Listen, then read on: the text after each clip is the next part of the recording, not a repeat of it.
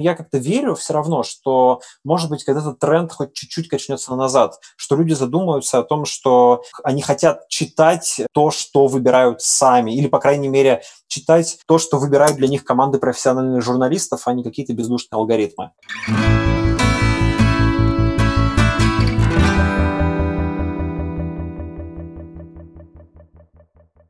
Всем привет! Это подкаст «Давай голосом», в котором мы слушаем лучшие репортажи и расследования о России. Мы делаем этот подкаст вместе с премией «Редколлегия». Сегодня у нас разговорный выпуск, для которого мы пригласили медиа-менеджера Дмитрия Колезева, недавно ставшего главным редактором портала «Репаблик». Меня зовут Владимир Шведов, я главный редактор портала «Такие дела», и вместе со мной в студии сегодня... Продюсер медиа «7 на 7. Горизонтальная Россия» Софья Кропоткина. Обычно мы слушаем э, номинантов и лауреатов премии «Редколлегия», но примерно раз в 2-3 недели мы выпускаем подкаст, в котором разговариваем с кем-то из руководителей и медиа-менеджеров России о журналистике, о профессии и о том, что нас всех ждет.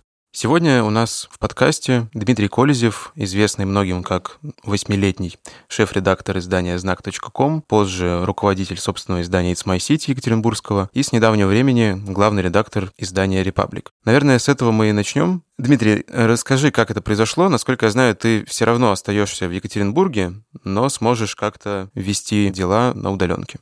Да, маленькая только поправочка. Я не 8 лет был редактором «Знаком», я был редактором, шеф-редактором «Знаком» полтора года э, до августа 20-го. А до этого я был заместителем шеф-редактора. Шеф-редактором была Оксана Панова, учредитель «Знака». Но я был одним из э, тех людей, кто создавал «Знак» э, после того, как там случилась вся эта история с Урару. Сейчас не будем в это углубляться.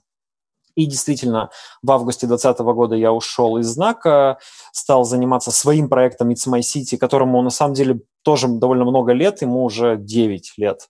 Вот. И стал заниматься им full time. И вот с 11 э, июня, по-моему, или нет, с 9 июня э, этого года я еще главный редактор Republic, как-то немножко неожиданно для себя оказался. Вот. Э, да, надеюсь, что пока мне получится совмещать два этих статуса, издателя It's My City и главного редактора Republic, потому что э, как бы позволяют площадки вроде бы это совмещать. Ну, они, во-первых, не конкурируют между собой никак, на It's My City есть там, федеральные новости, федеральные темы, но а, на Репаблике нет федеральных новостей, да, там есть э, колонки, есть статьи, то есть здесь они не пересекаются. It's My City вообще больше екатеринбургское местное издание. И кроме того, в It's My City сейчас уже налажена работа, есть команда, которая работает, выстроены процессы, есть, э, ну, зарабатываются деньги какие-то, которые обеспечивают это издание, позволяют ему жить и работать, с одной стороны. А с другой стороны, Republic тоже такая штука, я сейчас про это, наверное, расскажу немного подробнее, а, она довольно автономная, что ли, то есть она, в принципе, все последнее время работала и без главного редактора. И э, там есть возможность как бы заниматься им, а, ну вот не, что называется, не сидя у стола там без отрыва, да, а как-то точечно а, проводя какие-то определенные, там, не знаю, мероприятия, небольшие реформы, нововведения, где-то что-то улучшая, подкручивая, можно как-то немножко изменить этот продукт, который, в общем-то, мне кажется и без того достаточно хорошим, но всегда можно сделать немножко лучше, что я и постараюсь сделать. Но вот в последнее время была как раз установка, что ему не нужен отдельный главный редактор, и что это будет скорее конгломерат нескольких разных медиа со своей политикой. И для многих да. стало неожиданностью, зачем вообще пост главреда ну, смотри, да, там такая, значит, не все понимают, как устроен Репаблик, э, даже не все подписчики Репаблика, которые платят деньги, понимают. И я последние дни и недели э, просто хожу и всем объясняю, вот каждого встречного э, поперечного, значит, ловлю, хватаю за пуговицу и рассказываю, как устроен Репаблик. Расскажу на всякий случай еще и зрителям, о, слушателям этого подкаста. Значит, Republic – это официально называется платформа профессиональной журналистики. Это не СМИ в привычном виде, это некая платформа, на которой есть несколько, некоторое количество журналов. Журналы – это, по сути, независимые друг от друга медиа. У каждого журнала есть главный редактор, есть маленькая редакция, а, а иногда и не очень маленькая, состоящая из авторов. Этот журнал периодически, каждый день публикует какое-то количество материалов. Все эти материалы материалы в итоге оказываются на сайте Репаблика, но при этом вот каждый журнал, а их там, по-моему, 12, что ли, штук, ну, примерно такое число, такой порядок, сейчас не помню точно, каждый продуцирует свой собственный контент. Весь этот контент смешивается, читателю предстает в каком-то вот таком виде некой такой вот мозаички, собранной из разных журналов, но, в принципе, все эти журналы автономны. И они удивительно, действительно работали и работают сейчас без э, какого-либо главного редактора. То есть никто не говорит Ивану Давыдову,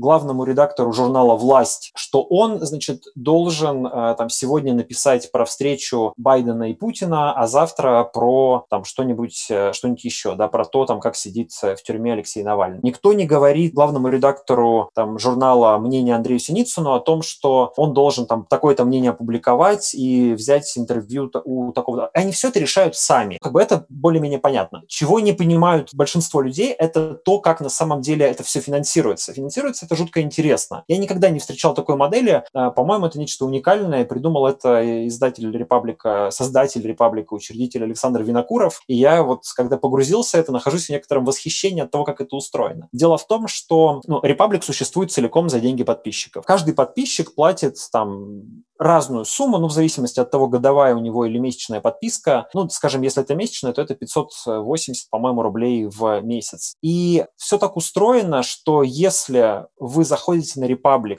будучи платным подписчиком, и читаете, например, на Репаблике материалы только Олега Кашина, которые публикуются в отдельном журнале Кашин персональном, то ваши деньги идут только Олегу Кашину, они не идут другим журналам. Если вы читаете только два журнала, Олега Кашина и Ивана Давыдова, причем делаете это э, пропорционально, вот, вот сколько текстов Кашина вы прочитали, столько же и Давыдова, то ваши деньги делятся пополам между журналом Кашина и журналом Давыдова. Есть читатели, которые приходят читать только, например, журнал «Север», который пишет а, про русскую культуру, про православие, про храмы, про небольшие русские города. У, у этого журнала есть свой комьюнити. Они ходят читать только этот журнал. И деньги этих подписчиков идут только журналу «Север». Таким образом, журналы как бы конкурируют конкурируют внутри Репаблика друг с другом за читателя, за их внимание, самое главное, за их деньги. И это какая-то невероятная система, которая заставляет редакторов этих журналов очень активно производить интересный, качественный контент,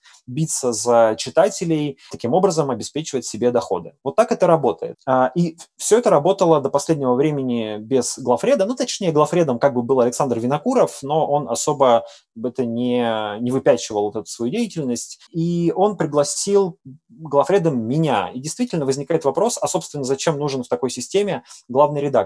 Но э, мы с ним, обсуждая этот вопрос, в общем, пришли к выводу, что все-таки главный редактор в определенном виде Репаблику будет полезен, потому как все-таки изданию не хватает ну, какого-то общего настроения, что ли, общего а, какой-то дополнительной динамики, какого-то более ярко выраженного лица, какого-то более четко сформулированного образа. Потому что вот эта вот модель автономных журналов, она классная, она интересная, но у нее есть обратная сторона. Некоторые э, главные редакторы этих журналов вообще не читают другие журналы, они даже не знают, о чем пишут другие части Репаблика. И получается, что это такая немножко вот как бы рыхлая субстанция, которую хочется оставить в той модели, в которой она существует, но сформировать из нее чуть-чуть что-то более понятное читателю, что-то более а, такое осязаемое для него. Может быть, четче проговорить те ценности и транслировать их, которые объединяют авторов Репаблика, четче проговорить стандарты, ну и просто придать э, какую-то дополнительную динамику, приглашая новых авторов, затрагивая новые темы, запуская новые форматы, потому что Republic такое ну, консервативное довольно издание, оно все посвящено текстам, оно не делает э, сейчас видео, не, практически не делает аудио, а хочется все это делать. Короче говоря, мне кажется, что главный редактор Репаблику нужен для того, чтобы на этом прекрасном фундаменте, который уже существует, настроить что-то еще новое, что сделает Republic еще лучше, как я надеюсь. Дима, это очень интересно и здорово. Скажи, а есть ли у тебя уже какое-то видение первых конкретных шагов? Да, я посвятил первые дни, которые вот являются уже последними моими в Репаблике, разговорам с редакцией. Я пообщался с каждым из главных редакторов. Всех спросил, как, как они себе вообще видят работу этого издания, в чем, видят, в чем они себе видят проблемы, какие видят возможности. У всех совершенно разные ответы все, оказывается, совершенно по-разному представляют себе и читатели Репаблика, и то, зачем он подписан на Репаблик, и то, что нужно делать, чтобы было лучше.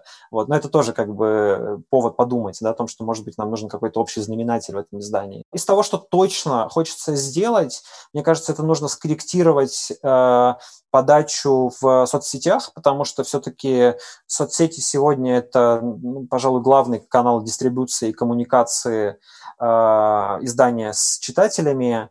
И мне кажется, что здесь сейчас Репаблик в соцсетях немножечко э, не договаривает.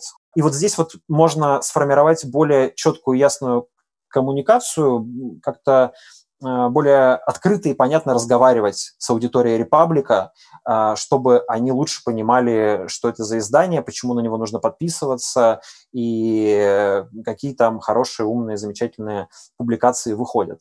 Мне бы хотелось, безусловно, привлечь в Репаблик новых авторов, э, как в существующие журналы, так и Э, чтобы они запускали свои собственные новые журналы. И сейчас я нахожусь в процессе сканирования медиаполя, вспоминаю или там пытаюсь э, проанализировать, какие есть хорошие авторы, которые вписались бы в в образ Репаблика, в его настроение, пришлись бы по душе его аудитории, а самое главное, привлекли бы новую аудиторию. Ты уже немножко начал отвечать на мой следующий вопрос. А, я хотела узнать, кто эти люди, которые поддерживают вас а, рублем. Ты сказал, что вот стоимость подписки в том случае, если ты покупаешь ее на месяц 580 рублей, это довольно угу. много, даже по московским меркам. Я думаю, что по региональным это прям вообще значительная цифра. Кто эти читатели? Вот на этот вопрос у меня нет пока однозначного ответа. Дело в том, что, возвращаясь на вопрос назад, на шаг назад, да, еще одна вещь, которую мне очень хочется сделать, это провести э, исследование аудитории.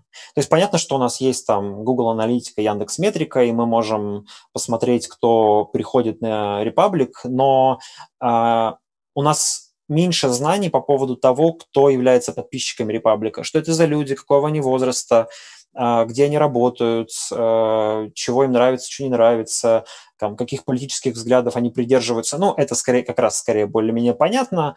А, но вот чуть-чуть поглубже копнуть в наших подписчиков, да, разобраться, что они за люди, может быть, поговорить с некоторыми из них, провести глубинное интервью, это то, что мне кажется очень важным, заняться таким этим customer development вот, поговорить с нашими потребителями и понять, что мы, должны, что мы можем и должны для них сделать, чтобы им было лучше и интереснее, чтобы за ними пришли еще такие же, как они, похожие на них или чуть-чуть другие. А, вот поэтому я пока не могу сказать на самом деле, что это за люди. И я задаю этот вопрос нашим главным редакторам, и они тоже все по-разному говорят. Кто-то видит себе вот так своего читателя, кто-то по-другому. Но в моем представлении это а, образованные достаточно, э, ну, довольно платежеспособные, ты права, потому что все-таки 580 рублей – это какая-никакая сумма заплатить за подписку. Э, скорее всего, в основном живущие в Москве и Санкт-Петербурге, а, а также в находящиеся в других странах русскоязычные читатели, да, там довольно много, ну, сравнительно много получается людей, которые находятся в Соединенных Штатах, в Израиле, в Германии и так далее. А, люди, придерживающиеся в основном, ну, скорее либеральных демократических взглядов или, может быть, как нам хотелось бы сказать, республиканских взглядов, а, и люди, Э, заинтересованные в качественной информации, в качественных текстах. Вот такая примерно у меня картина наших читателей. А, а что касается дороговизны, я сейчас как раз делаю подборку того, сколько стоят подписки на разные издания в России. Их, в принципе, не так много, но, в общем-то, цены везде более-менее сопоставимые. То есть э, вот что-то порядка там 500 рублей в месяц получается. Ну, раньше еще были всякие скидки активные на Репаблике. В последнее время их нет. Да, это важный момент. А, значит, маркетинговые инструменты а, – это важно, и это тоже находится в области моих занятий и интересов. То есть я, как, бы, как мы обсуждали с Александром Винокуровым, занимаюсь не только контентной частью, но и а, вот такой вот менеджерской частью, в том числе привлечением денег. Значит, действительно, раньше Republic регулярно запускал всякие скидки, акции. Помнится, даже была специальная э, акция, когда скидка зависела от температуры за окном. Из разговоров с менеджментом Репаблика я сейчас от них услышал такую штуку, что это все как бы хорошо, но что-то мы пришли к выводу, что особого смысла во всех этих маркетинговых штучках нет. Что типа люди легко приходят, легко подписываются, а, но потом также легко отписываются, да, и приходится постоянно жить в этих э, акциях, постоянно жить в этих скидках. И типа зачем ну, особого смысла в этом нет, какой-то получается, мол, а, такое верчение колеса на месте, вращение колеса на месте. И сейчас точка зрения, преобладающая в Репаблике, что просто нужно делать хороший контент, и за хорошим контентом, за хорошими авторами подтянутся э, читатели. Я в этом не вполне уверен. Мне кажется, что все-таки маркетинговые инструменты важны, и я бы попробовал снова их применять. Я сужу, по крайней мере, по рынку американских и европейских СМИ, которые довольно активно предлагают тоже разные скидки, разные акции. Мне кажется, что ну, в целом это работает. Мы должны делать хороший контент и э, доносить до читателя, что у нас этот контент есть, мы предлагаем на него подписаться э, за деньги, и иногда э, даем какие-то возможности сделать это там, дешевле, чем обычно.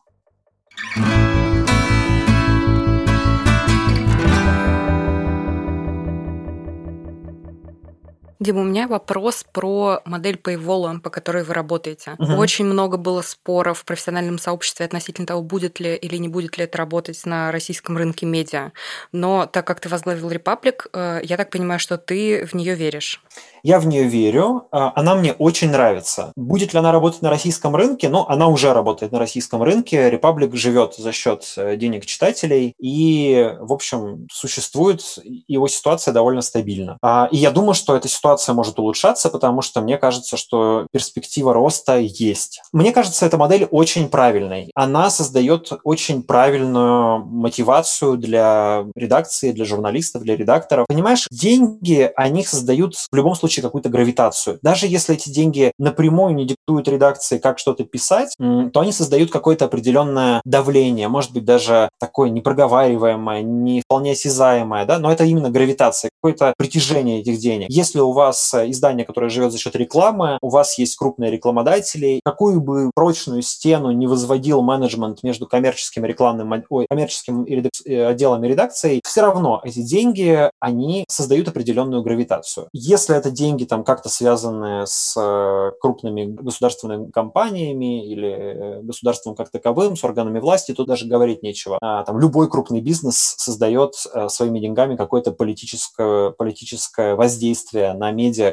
которое он финансирует или даже где просто размещает свою рекламу, там какие-то проекты и так далее. Иногда, собственно, для этого эта реклама, эти проекты и размещаются, чтобы таким образом влиять на медиа. Модель подписки, мне кажется, более честной и потенциально более стабильной. Во-первых, честной, потому что, ну, есть наши читатели, а они платят нам деньги, мы для них работаем, все, между нами никого больше нет. Да, то есть это вот известная, немножко уже набившая скомину фраза про то, что если вы не заплатили за значит, там, газету, которую вы читаете, за информацию, которую вы читаете, то за нее заплатил кто-то другой, она, ну, как бы, мне кажется, актуально работает, ее, ее стоит вспоминать. В случае Репаблика за материалы, за публикации платит читатель, и он может быть уверен, что никто другой никак на, на редакцию не воздействует своими деньгами. Это первый момент. И второй момент – эта система может быть более стабильной в наших непростых политических условиях, когда, как мы видим по «Медузе», да, признанной иностранным агентом, и по другим изданиям, что рекламодатели могут довольно быстро улетучиться, когда у СМИ возникают такого рода неприятности.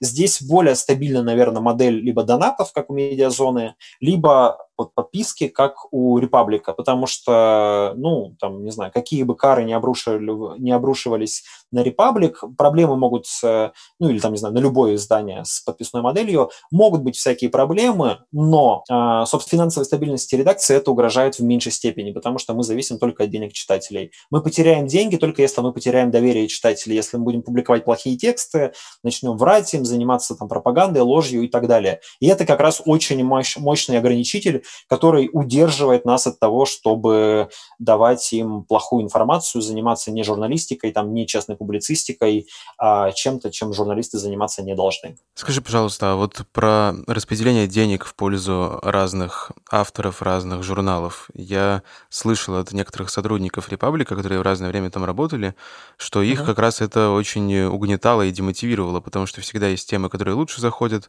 более популярные и, наоборот, какие-то слишком профессиональные, интересные узкой аудитории. И это создало некоторое напряжение между журналами.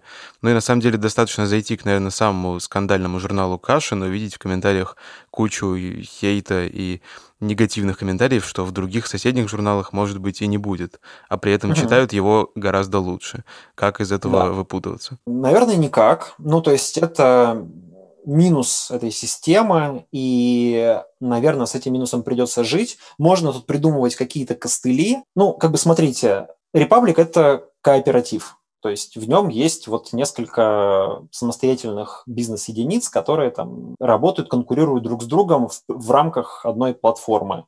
Какие-то из них более успешны, какие-то менее успешные. Да, минусом этой системы является то, что менее рыночная журналы зарабатывают меньше. Когда Republic переходил на эту систему, я знаю, что большое количество авторов ушло, потому что оно не смогло в такой системе работать. Естественно, журналистам и редакторам привычнее и спокойнее, когда как бы ни читались их тексты, сколько бы у них ни было читателей, они получают стабильную зарплату или там стабильные гонорары и могут как-то на это рассчитывать. Тут другая модель. Действительно, скажем, общественно-политические журналы зарабатывают сильно больше, больше, чем, а, ну, например, фотожурнал, который супер классный, супер качественный. На самом деле, как бы эта штука, она не минусит, да, то есть как бы она не работает в минус для Репаблика, но она приносит а, сравнительно немного денег э, редактору этого журнала. И это проблема. Конечно, редактор этого журнала этим не очень доволен и хотел бы получать денег больше, и нам бы хотелось, конечно, чтобы он зарабатывал больше,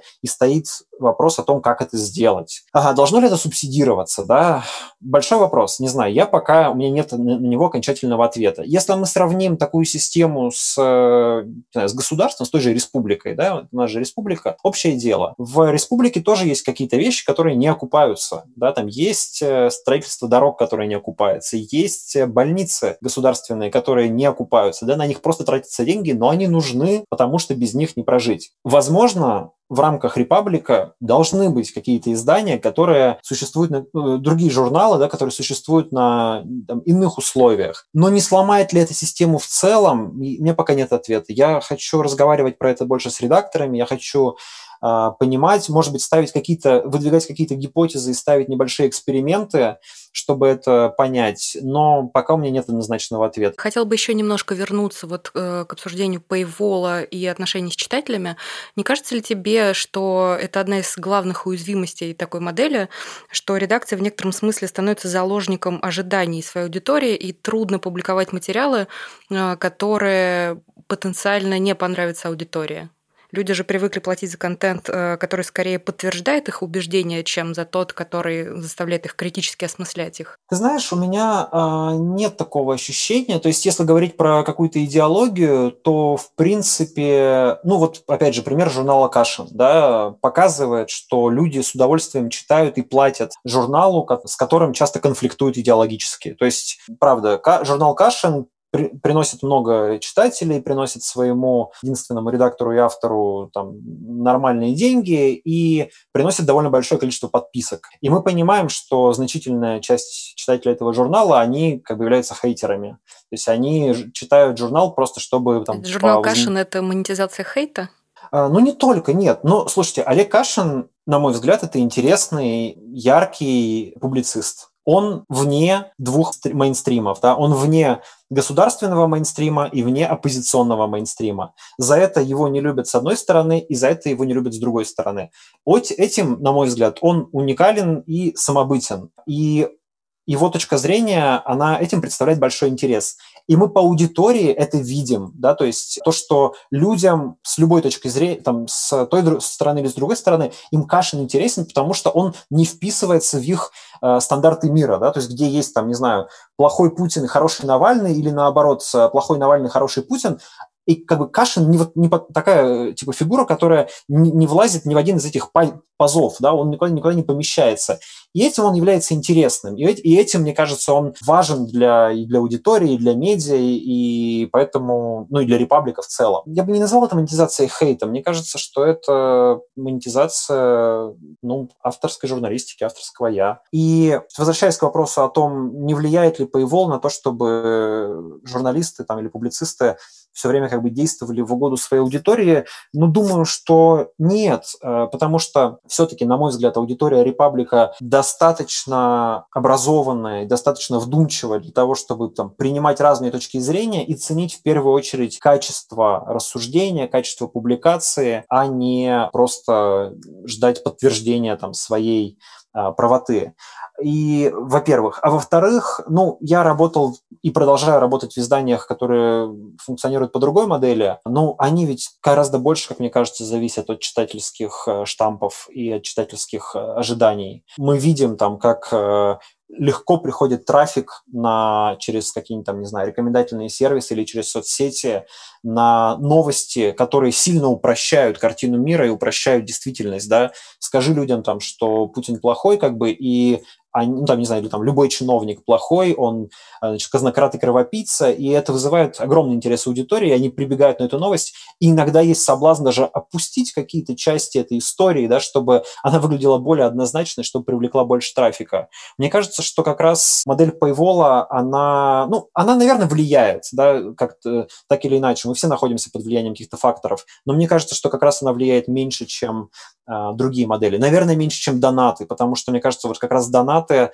а, они, это, это больше эмоциональное вовлечение. То есть э, ты донатишь, как правило, изданию, которое тебе как-то политически там, или этически близко. И если оно начинает что-то говорить э, неприятное, ты скорее откажешься от донатов. А вот я думаю, что модель подписки – это больше про ну, какой-то договор, да, товар-денежные отношения. То есть мы вам предоставляем информацию, вы нам даете деньги, читайте эту информацию. Мы не обещаем вам, что она будет ласкать э, струны вашей души, да, может, она где-то вам даже не понравится, вот, но у нас с вами такой договор. Ну, вот сейчас, э, да, я соглашусь, что донаты — это действительно про большую какую-то самоидентификацию и лояльность бренду, но вообще в целом все стали больше радикализовываться, а то, что ты говоришь, оно предполагает довольно расплывчатую позицию, и я прямо хорошо представляю, как ты начинаешь эту работу по выстраиванию идентичности издания, и возникают претензии к тому или иному автору, который вот может быть действительно талантливый публицист или там высказывает какую-то интересную точку зрения, но она не вписывается в какую-то цельную картину бренда издания, которое ты будешь продвигать. Как с этим поступать, как найти баланс между тем, что люди все больше и больше по своим углам предпочтений сбиваются, и в то же время сохранить какую-то палитру разных мнений. Что ты думаешь на этот счет? Мне кажется, что правильно определить ценности, которых придерживаются авторы, журналы, редакторы, и выстраивать идентичность на основе этих ценностей. А что вот если магистральные ценности, как ты их видишь, будущего какого-то проекта продвижения Репаблика, как цельного какого-то продукта, что это за ценность? Ну, на самом деле, мне кажется, это довольно банально. Это как раз там республиканские ценности, демократические ценности, связанные с свободой слова, с с уважением к правам человека, с э, гуманизмом, с, э, скажем так, уважением к знаниям, с позитивным отношением к техническому прогрессу. Ну вот какие-то такие вещи, которые, как мне кажется, могут объединить людей. Они могут придерживаться разных политических взглядов, да, среди них могут быть левые и правые, но у, у республика очень удачное название, да, это, это республика. Республика может быть левой, республика может быть правой, но республика придерживается точки зрения того, что в ней должны быть институты, должен быть парламент, должно быть разделение властей, должны защищаться права человека, должна там уважаться частная собственность, ну, окей, и про частную собственность не во всех республиках, да, но, например, и точно так же в республике есть набор каких-то стандартов и ценностей, да, ценности и стандарты, которые являются общим знаменателем для всех этих авторов. Олег Кашин – автор, который скорее там, выступает за а, русскую культуру, за а, русскую нацию, за то, чтобы она звучала в мире и за то, чтобы она не, не растворялась, э, значит, в каком-то, в глобализме. Есть более левые авторы, более как раз склонные к, к размыванию национальных границ и всего прочего. А это совершенно разные взгляды. Да? Эти люди могут спорить между собой, ругаться. А, они могут конфликтовать по вопросам там, пресловутой новой этики, еще чего-то. Но они сходятся, например, на том, что нельзя а, что, там, скажем, они отрицают насилие как э, способ решения проблем, они против государственного насилия, они, против, они за свободные и честные выборы и считают, что граждане страны могут сами выбирать там, левый или правый путь. То есть есть определенные ценности, которые объединяют там, условного Кашина и условного Давыдова, и меня, и Винокурова, там, и других э, редакторов. И вот э, эти ценности, мне кажется, должны быть четче проговорены и объяснены читателям. Я вот очень в это верю, да, и тоже поддерживаю эту идею, но я прямо вижу в ней, конечно, моменты, даже в том ответе, который сейчас у тебя прозвучал, которым можно легко оппонировать, если поставить себе такую задачу. Да без проблем. А, слушайте, ну, как бы это нормально. Репаблик это, это такая, как бы, сложная, противоречивая история, но в этом она, мне кажется, хороша. Для меня сейчас главной проблемой является, скорее, как бы донести до читателей а, понимание вот этой структуры репаблика, да, рассказать, что это такое многоцветие, да, в котором, как бы, есть, цветет множество цветов, и они все хороши, и один не заслоняет другой. Я понимаю, что люди воспринимают все равно репаблик как классическое СМИ, как редакцию, у которой есть, ну, типа, если она публикует Кашина, значит, это мнение, типа, всего репаблика. Это мнение редакции. Нужно донести до людей, я уверен, донести больше, до аудитории, в том числе до потенциальной аудитории, что это не столько СМИ, сколько платформа. Но это платформа, которая объединяет людей со схожими, со схожими ценностями, и э, эти люди действуют в рамках определенных журналистских стандартов. Они гарантируют качественные тексты, качественную информацию, они гарантируют там яркие, интересные мнения и так далее, и так далее, и так далее. Ну, вот в твоем ответе очень э, слышится, мне кажется, интонация, которая, в принципе, известна от тебя, как ты и в своем канале тоже себя позиционируешь как человека умеренного, который хочет выслушать все точки зрения и найти какие-то компромиссы но общий тренд явно идет сейчас на радикализацию и на какое-то большее обострение. Ты в себе это не чувствуешь? Относиться сдержанно к тому, что происходит, невозможно, что, что сегодня происходит, да. Я думаю, что я за последний там год-полтора или два стал, наверное, чуть радикальнее, чем был. Но мне кажется, что это не мои изменения, просто как-то ситуация вокруг изменяется, меняется, да. Невозможно спокойно относиться к тому, что в стране людей пытаются отравить, да, там от оппозиционных политиков до писателей-сатириков. Невозможно спокойно относиться к тому, что совершенно наглым образом а, разрушаются э, легальные оппозиционные структуры. Ну, как бы как к этому можно относиться спокойно? И не получается. Поэтому ты начинаешь... Э, ну, невозможно же не назвать черное черным, а белое белым. Приходится называть. И это выглядит там чуть более радикально, чем, значит, какое-то какая-то более умеренная позиция. Но просто раньше и позиция и государство было более умеренным, теперь оно стало более, более авторитарным, или, ну да, наверное, более авторитарным, более диктаторским, и когда ты с этим не соглашаешься, приходится, видимо, быть резче. Но что касается а, какой-то умеренности, я, наверное, все-таки ее сохраняю, потому что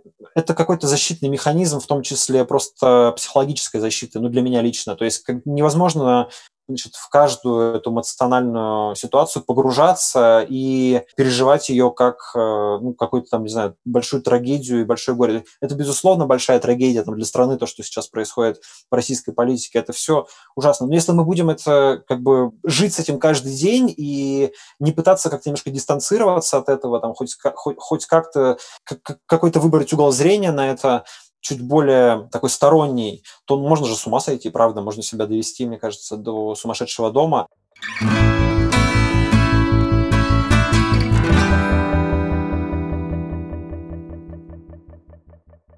меня еще есть вопрос, который в большей степени касается, знаешь, не вот переживаний, а, наверное, менеджерских вопросов. Мне кажется, это довольно радикальное решение пригласить возглавить журнал большинство читателей, которые живут в Москве и Петербурге, э, человека из Екатеринбурга. Ты вообще сам был удивлен, когда получил приглашение? Ну, это вопрос к Александру Винокурову, конечно, почему он э, такое решение принял. Да нет, я на самом деле, наверное, не то, чтобы не, не был особо удивлен. Были и другие предложения до этого, и, там, из других изданий которые я не буду называть. То есть для меня это было просто еще одно предложение, на которое я согласился. И первое, на которое я согласился. Потому что мне нравится Репаблик, мне нравится модель, мне симпатичен подход Винокурова, и когда я с ним разговариваю, как бы я понимаю, что мы говорим на одном языке и говорим про одни вещи. Вот. Но, наверное, да, это как-то необычно. С другой стороны, ну, а что? Мне кажется, у нас такое, как бы вообще сейчас время, когда немножко вот пропала эта оппозиция центр, периферия, много интересных проектов, в том числе в медиа, делаются в регионах. Я в этом смысле с тобой э, согласна, потому что мы тут тоже э, 7 на 7 базируемся по-прежнему в городе Сыктывкаре. Как ты дальше планируешь выстраивать работу с э, City? Э, ну как, в режиме такого менее вовлеченного участия, то есть у меня там есть э, хороший главный редактор Юлия Субботина, мы уже много лет работаем вместе. А, в последние месяцы, пока я вот занимался как бы full time It's My City, а, понятным образом я Юлю там чуть-чуть как бы волей-неволей подавлял, потому что, ну, типа, я там главный, в общем, да, и я вмешиваюсь во все. Я, по идее, учредитель и по закону о СМИ вообще не должен вмешиваться в работу издания, но понятно, что вмешивался, вот, и был, по сути, там, главным редактором. Но сейчас, мне кажется, у нас там выстроилась система, мы набрали дополнительных людей, у нас там запустились всякие процессы, которые мы хотели запустить. Теперь это работает. Я вижу, что Юля за последние месяцы как бы сильно выросла и сильно изменилась. Мы с ней все это обсудили. Я говорю, Юля, я чуть-чуть отойду в сторону, я оставлю там за собой часть каких-то стратегических решений, я буду заниматься некоторыми коммерческими вопросами. Мы там можем с тобой обсуждать какие-то, не знаю, кадровые вопросы, но в целом, как бы, это теперь твое дело в основном. Ты сама принимай решения, я буду меньше вмешиваться, я могу где-то посоветовать, но, в общем, главное слово остается за тобой. Ты полноценный главный редактор. Вперед. И когда человек такое слышит и когда такое чувствует, то он сразу меняется. И я уже Юле по Юле вижу даже в последние недели, что она стала более главным редактором, чем была раньше.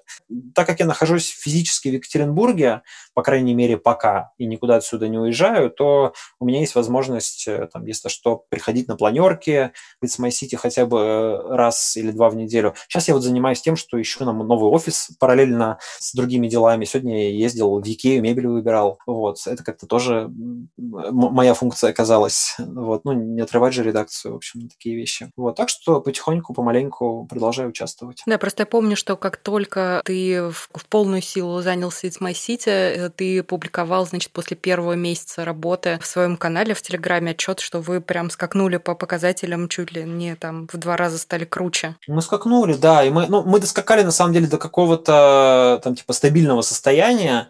Мы доскакали почти до миллиона уников, потом опустились пониже и где-то зафиксировались вот на каком-то там значит, состоянии между полумиллионом и миллионом. Ну и теперь я понимаю, что эта модель работает, и в нее нужно просто добавлять постепенно ресурсов, журналистов, контента, читателей, аудитории и так далее. Мне бы, честно говоря, хотелось запустить смасить еще в других городах, но я понимаю, что, наверное, для этого нужны дополнительные инвестиции со стороны, а я что-то пока все вот не могу с собой разобраться внутри, как бы готов я к, к этим инвестициям, не готов я к этим инвестициям, э, как это правильно сделать. Поэтому мы пока развиваемся за счет своих ресурсов, ресурсов. У нас есть некоторые предложения по инвестициям внутри Екатеринбурга, вот, но мы от них тоже отказываемся, потому что как бы я, в общем, наверное, не готов пока к этому.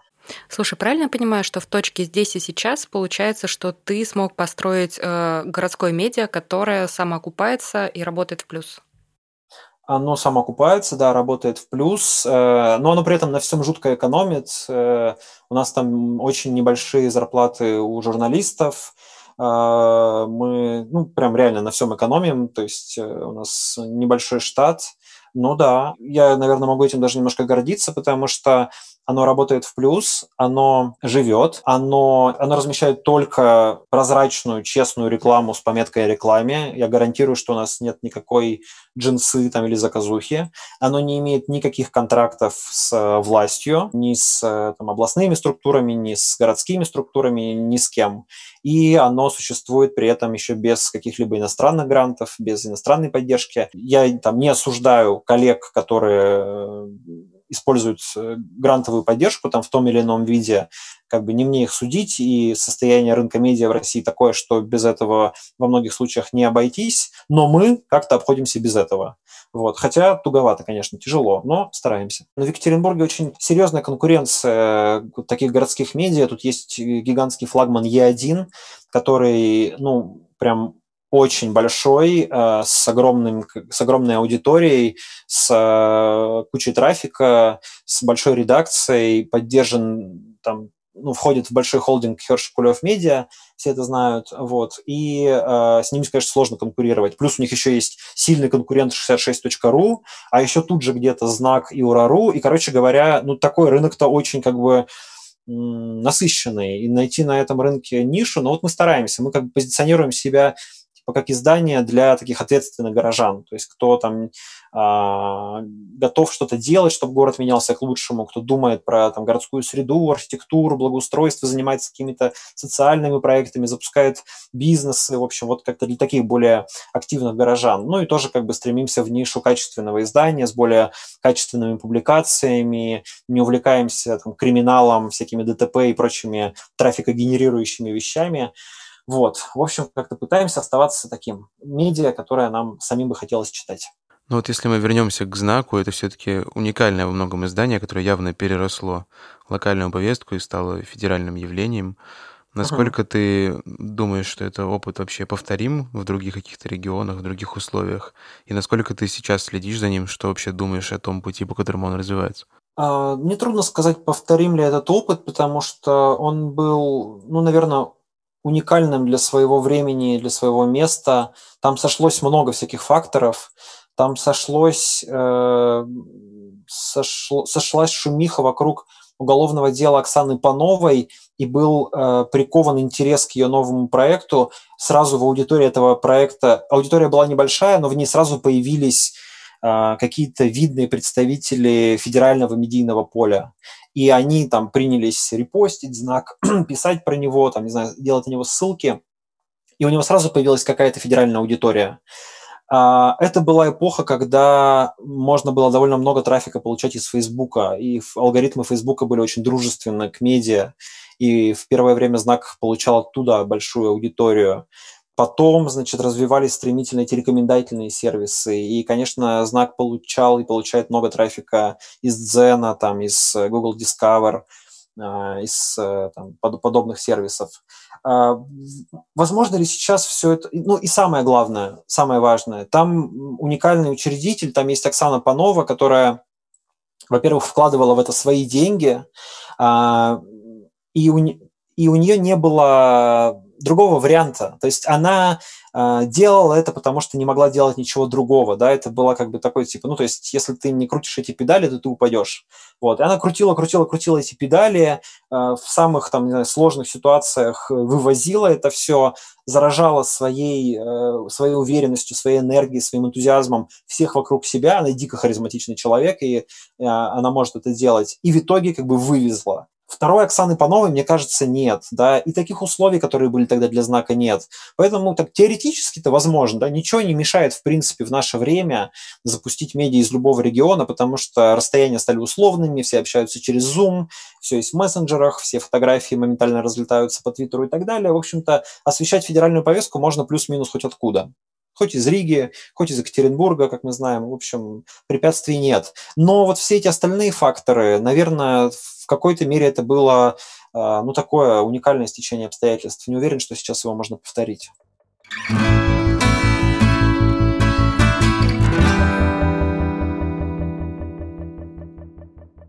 Вообще, довольно часто звучат сейчас у тебя интонации про такие good old days. Люди в возрасте, да, любим поностальгировать.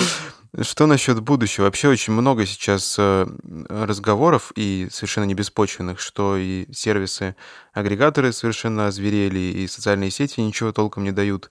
Где искать вообще примеры для вдохновения и роста? Может быть, какие-то иностранные у тебя есть перед глазами издания, на которые ты смотришь и думаешь, да, я вот хочу делать что-то подобное. Это позволяет мне верить в то, что медийка еще будет жить и всем покажет. Ну, опять же, тут ничего нового не скажу. Я многолетний читатель и поклонник Нью-Йорк э, Таймс, в общем, классическая штука. Хотя есть вопросики в последнее время и к Нью-Йорк Таймс, особенно когда они начинают писать про Россию и ты вдруг понимаешь, что, ой, хваленый Нью-Йорк Таймс-то оказывается не так уж и точно интересен и прекрасен, как ты про него думал, да, но тем не менее, э, как бы американский медиарынок самый развитый, э, ну, там можно поковыряться в каких-то там менее известных изданиях, э, более передовых, типа какого-нибудь там Аксиоса, да, на который сейчас там давно уже многие смотрят, или какого-нибудь Кварца, или всех прочих, вот. Но если говорить про источники, откуда вообще там аудитория берется, как раз у Репаблика здесь э, довольно интересная ситуация, потому что там по-прежнему много людей ходит на главную, то есть, видимо, подписчики приходят на главную регулярно, и много текстов читается с главной страницы, а, и довольно много людей приходит из рассылки. Рассылка Репаблика – это прям мощный генератор переходов. Какое-то количество тысяч, десятков тысяч человек получает эти письма. Мы за них платим, кстати говоря, не маленькие деньги за эту рассылку, потому что, ну, понятно, что все это стоит каждый каждое письмо там сколько-то копеек. Вот. Но тем не менее мы все это делаем, и это нам генерирует э, какое-то количество переходов. Я вообще как-то вот не знаю, ну, может быть, это тоже что-то из, из серии стариковских, стариковского ворчания и стариковских надежд. Мне кажется, что когда-нибудь должен случиться какой-то ренессанс такого веба 1.0, что ли, как, то есть типа ренессанс старых добрых сайтов, да, то есть когда люди снова будут ходить на главные страницы и смотреть, что там для них приготовили журналисты. Ну, просто мне кажется, что Facebook стал совершенно невозможной вещью. Все эти агрегаторы, они, при том, что они приносят трафик СМИ, но они как-то совершенно издевательски относятся к, своим, к своей аудитории, в том смысле, что мы читаем не то, что хотим читать, да, то, что нам подсовывают эти роботы. Не знаю, может быть, с этим уже ничего не сделать, просто мир изменился, и это такое теперь мое старческое брюзжание, это никогда не изменится. Но я как-то верю все равно, что, может быть, когда этот тренд хоть чуть-чуть качнется назад, что люди задумаются о том, что они хотят читать то, что выбирают сами, или, по крайней мере, читать то, что выбирают для них команды профессиональных журналистов, а не какие-то бездушные алгоритмы. Вот, посмотрим, не знаю. Пока сейчас, наоборот, идет к тому, что наиболее читаемые и успешные по трафику издания просто максимально безжалостно подходят к самому контенту, адаптируя его под агрегаторы, под боты, под разные системы. да, это, поднятие это, конечно, контента. Это, это очень это, страшная конечно, вещь. ужасно, да. Это, это страшная вещь, честно. То есть, а, когда мы в знаке про это... Ну, в знаке довольно много тоже трафика было к моменту моего ухода и продолжает э, оставаться, насколько я знаю. И, конечно, это очень зависит от всех этих систем дистрибуции чудовищных. Но мы всегда... Я всегда говорил ребятам, и мы всегда исходили из того, что все-таки мы пишем для человека в первую очередь, а уже потом для робота. Тоже есть ощущение, что медиа сегодня во многом пишутся не знаю, роботами для роботов, и как-то человека в этом все меньше. Но при этом же и технологические платформы делают шаг в сторону журналистики. Если мы посмотрим там на то, как сейчас э, Яндекс пытается развивать свою платформу, Яндекс.Дзен, они же тоже все уходят э, в сторону такой более классической редакционной модели от э, какого-то такого совершенного алгоритмического роботизированного подхода? Не знаю. Я вот не очень понимаю, что происходит с Дзеном. Ну да, вроде бы там появилась какая... Делаются какие-то попытки создать более осмысленно подходить к контенту, потому что Дзен при всех его плюсах, и, ну, как бы спасибо Дзену за трафик, кто же отказывается от трафика? Он нам деньги приносит от трафика, да, спасибо. Но при этом Дзен в то же время это стало уже, как сказать, нарицательным именем, да, для какой-то информационного, для информационного шума, для информационного мусора. Это чудовищный генератор как бы трафика заставляет авторов Дзена Э, делать э, там нереально желтые заголовки, высасывать э, темы и поводы откуда только можно, и все это как бы совершенно деструктивно влияет на медиаполе.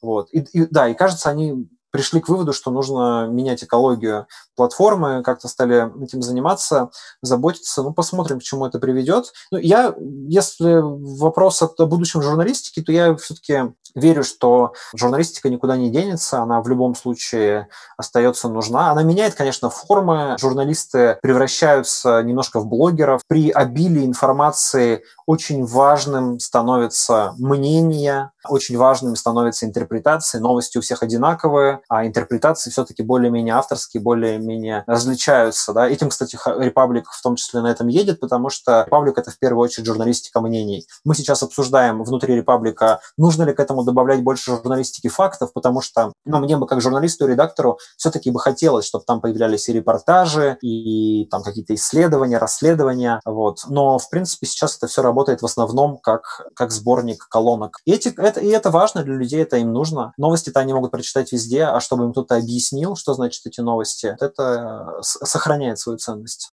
У меня есть еще один э, маленький вопрос. Наверное, его нужно было задать в начале. Э, вопрос провокация. Дима, скажи, а ты сам был подписан на Репаблик?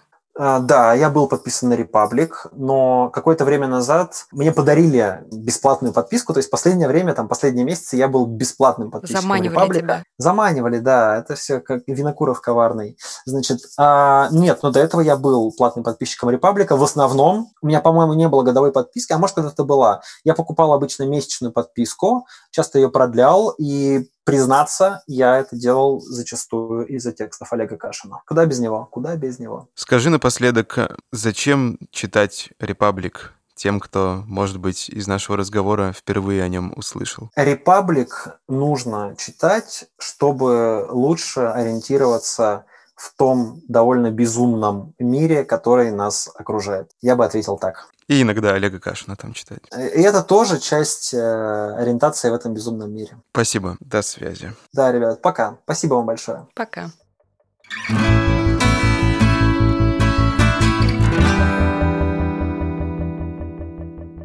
В общем, Дмитрий, конечно, замечательный спикер, очень выдержанный, спокойный, и на все у него есть ответ. Но мне кажется, что до конца он все-таки не убедил насчет э, Paywall, потому что, ну, правда, 580 рублей в месяц, и еще не имея четкой политической какой-то окраски у того продукта, который ты получишь, это, по-моему, очень сложная задача, чтобы создать достаточную лояльность. Мне кажется, что здесь вопрос скорее в том, на что рассчитывает издание. Если они хотят делать небольшую экспертную площадку, эта модель, она абсолютно рабочая. Мне кажется, что и не идет речь про некое огромное general interest media я тебе не могу назвать какие-то цифры, но вообще, вот на мой взгляд, Republic, который раньше, сто лет назад был слоном, он, в принципе, вообще один из главных таких новаторских э, игроков на медиарынке, потому что, помнишь, когда слон запускался, вот я прям даже не помню, сколько лет назад, они были первыми, кто сказал, мы будем работать удаленно, без редакции. Когда у них был пул очень крутых авторов, это все называлось блогами, но как мне кажется, это не было блогами по сути, да. Теперь они первыми фактически в России тестируют такой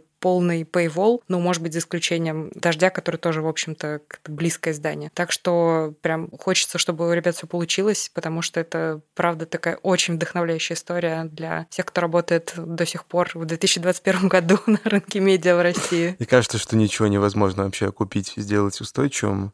А вот тут есть амбиции еще и расширяться и даже получать какие-то новые сферы рынка. Да, да, и Дима же вот рассказывает, что как минимум городское здание им удалось сделать, э, которое не просто само купается, еще и выходит в плюс, пусть и небольшой. Так что как бы скрестили пальчики.